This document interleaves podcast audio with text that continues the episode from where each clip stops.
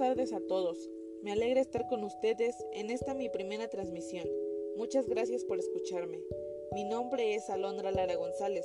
Soy estudiante de la EPOANCEF y nos encontramos aquí el día de hoy para hablar del papel que juegan los adolescentes en el desarrollo tecnológico ante un país que no protege sus recursos naturales. El objetivo principal de este podcast es crear conciencia en jóvenes adolescentes, preguntarnos qué hemos hecho para preservar los recursos naturales que la Tierra nos ofrece. Asimismo, reflexionar si las nuevas tecnologías que hoy están a nuestro alcance realmente velan por el cuidado del ambiente o por lo contrario, lo están matando. ¿Tú qué opinas? Según la UNICEF, son adolescentes las personas que tienen entre 10 y 19 años. Desde un punto de vista biológico, la adolescencia coincide aproximadamente con la pubertad, etapa en la que los seres humanos experimentamos importantes cambios fisiológicos, principalmente a nivel sexual y cognitivo.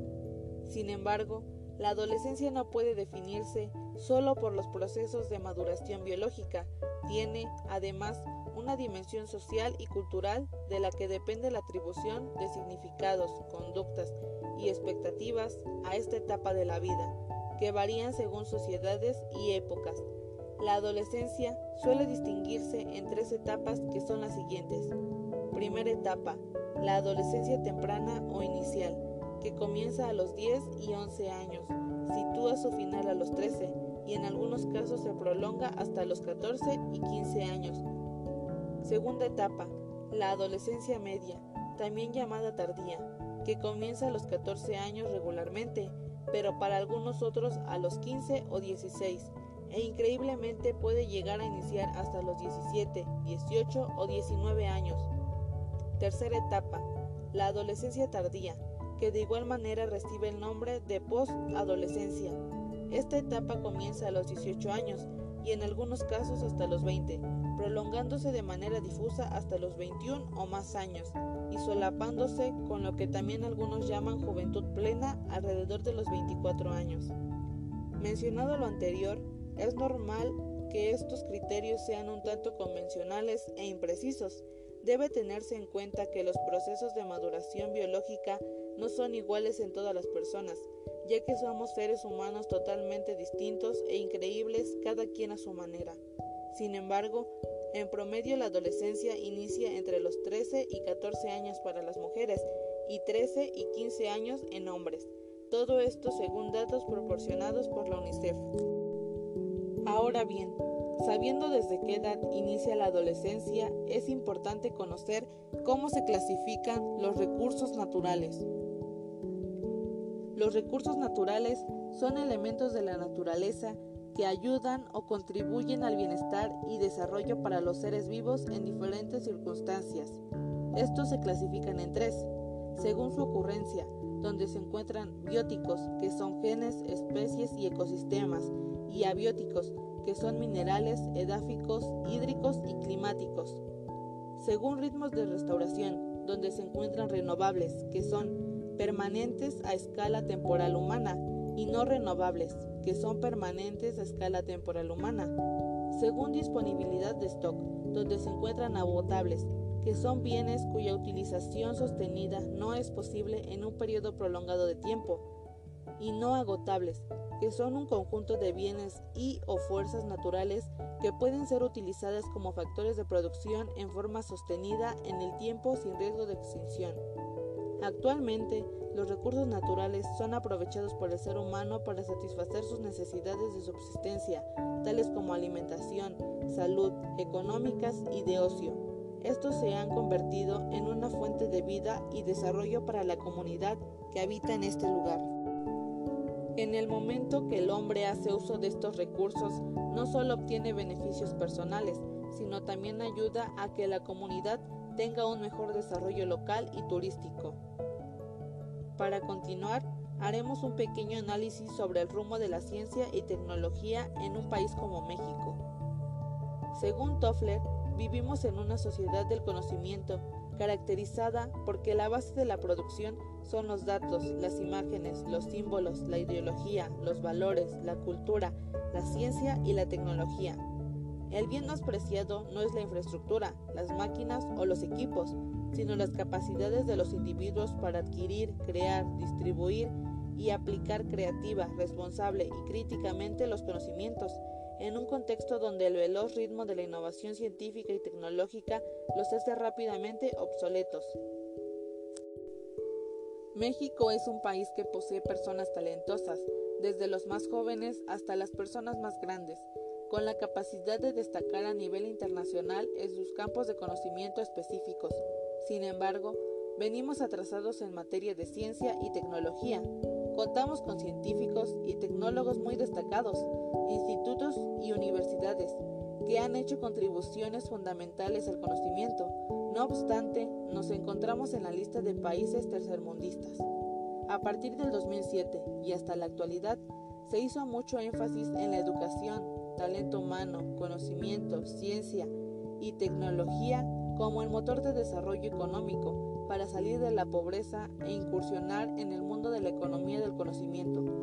Actualmente, la tecnología influye en el desarrollo social y económico de una sociedad donde su principal objetivo es la satisfacción de necesidades orientadas a los deseos del consumidor, el hombre. Con todo lo expuesto anteriormente, ya podemos relacionar la información y tratar de contestar la pregunta que nos ha traído hasta aquí. ¿Qué hemos hecho para preservar los recursos naturales que la Tierra nos ofrece? O bien, las nuevas tecnologías que hoy están a nuestro alcance realmente velan por el cuidado del ambiente o por el contrario, lo están matando? La mayor parte de la sociedad, en especial adolescentes, utiliza la tecnología de una forma mala, por así decirlo. En sí, le dan un mal uso, en lugar de aprovechar tantas oportunidades que nos brinda dicha tecnología. En 2015, Rafael Correa, en una conferencia sobre desarrollo sostenible, dijo, con el talento humano se puede hacer florecer hasta los desiertos y hacer el jardín más florido. Habría que preguntarnos, ¿Puede realmente el talento humano con la ciencia y la tecnología hacer florecer desiertos más áridos con aire, suelo y agua contaminada o elementos bióticos elementables para sostener vida? Es cierto, tanto en México como en el mundo existen grandes avances tecnológicos y la ciencia ha dado pasos agigantados. No obstante, ¿acaso no ha sido gracias a la ciencia y a la tecnología que se ha dado paso a destrucción de bosques, contaminación del suelo, aire y agua o sobreexplotación de recursos naturales? Entonces nosotros, como jóvenes, ¿cómo y para qué queremos esa tecnología? Un claro ejemplo de esto es que nosotros, al pasar por la adolescencia, queremos estar a la moda, tener lo mejor y pertenecer a un grupo. Por lo que al ver que salió al mercado el iPhone 11, queremos comprarlo a la voz de ya, sin darnos cuenta que dicha innovación no resolverá ninguna necesidad nueva, ya que no contábamos con un celular anteriormente y peor aún, no contribuiría con un buen vivir. Es cierto que se pueden llegar a crear más trabajos a personas desempleadas, sin embargo, aquello también se traduciría en mayor extracción, demanda y empobrecimiento nacional de recursos naturales, sobre todo los no renovables, como petróleo y minerales, teniendo como efectos altos niveles de contaminación en todas las escalas y en toda la cadena productiva. Sin lugar a dudas, el teléfono móvil nos ayuda a comunicarnos, pero está en nosotros mismos poner un límite a tanta tecnología. Los primeros hombres por sus necesidades de alimentarse, vestirse y tener un lugar donde vivir, fueron buscando soluciones a todo esto. La tecnología en esa época empieza, por lo que las necesidades que va presentando el ser humano y su curiosidad aprovechan lo que la naturaleza nos da para su propio beneficio. La tecnología siempre ha existido, aunque no como la conocemos ahorita. Sin embargo, considero que los hombres de antes sabían darle un mejor uso, o tal vez no era tan sofisticado como lo es ahora. La tecnología no es el problema aquí, sino más bien el cómo se emplea. Por un lado, satisface deseos, mas no necesidades, y por otro, da pie al continuo consumo de recursos, por ejemplo, minerales y energéticos.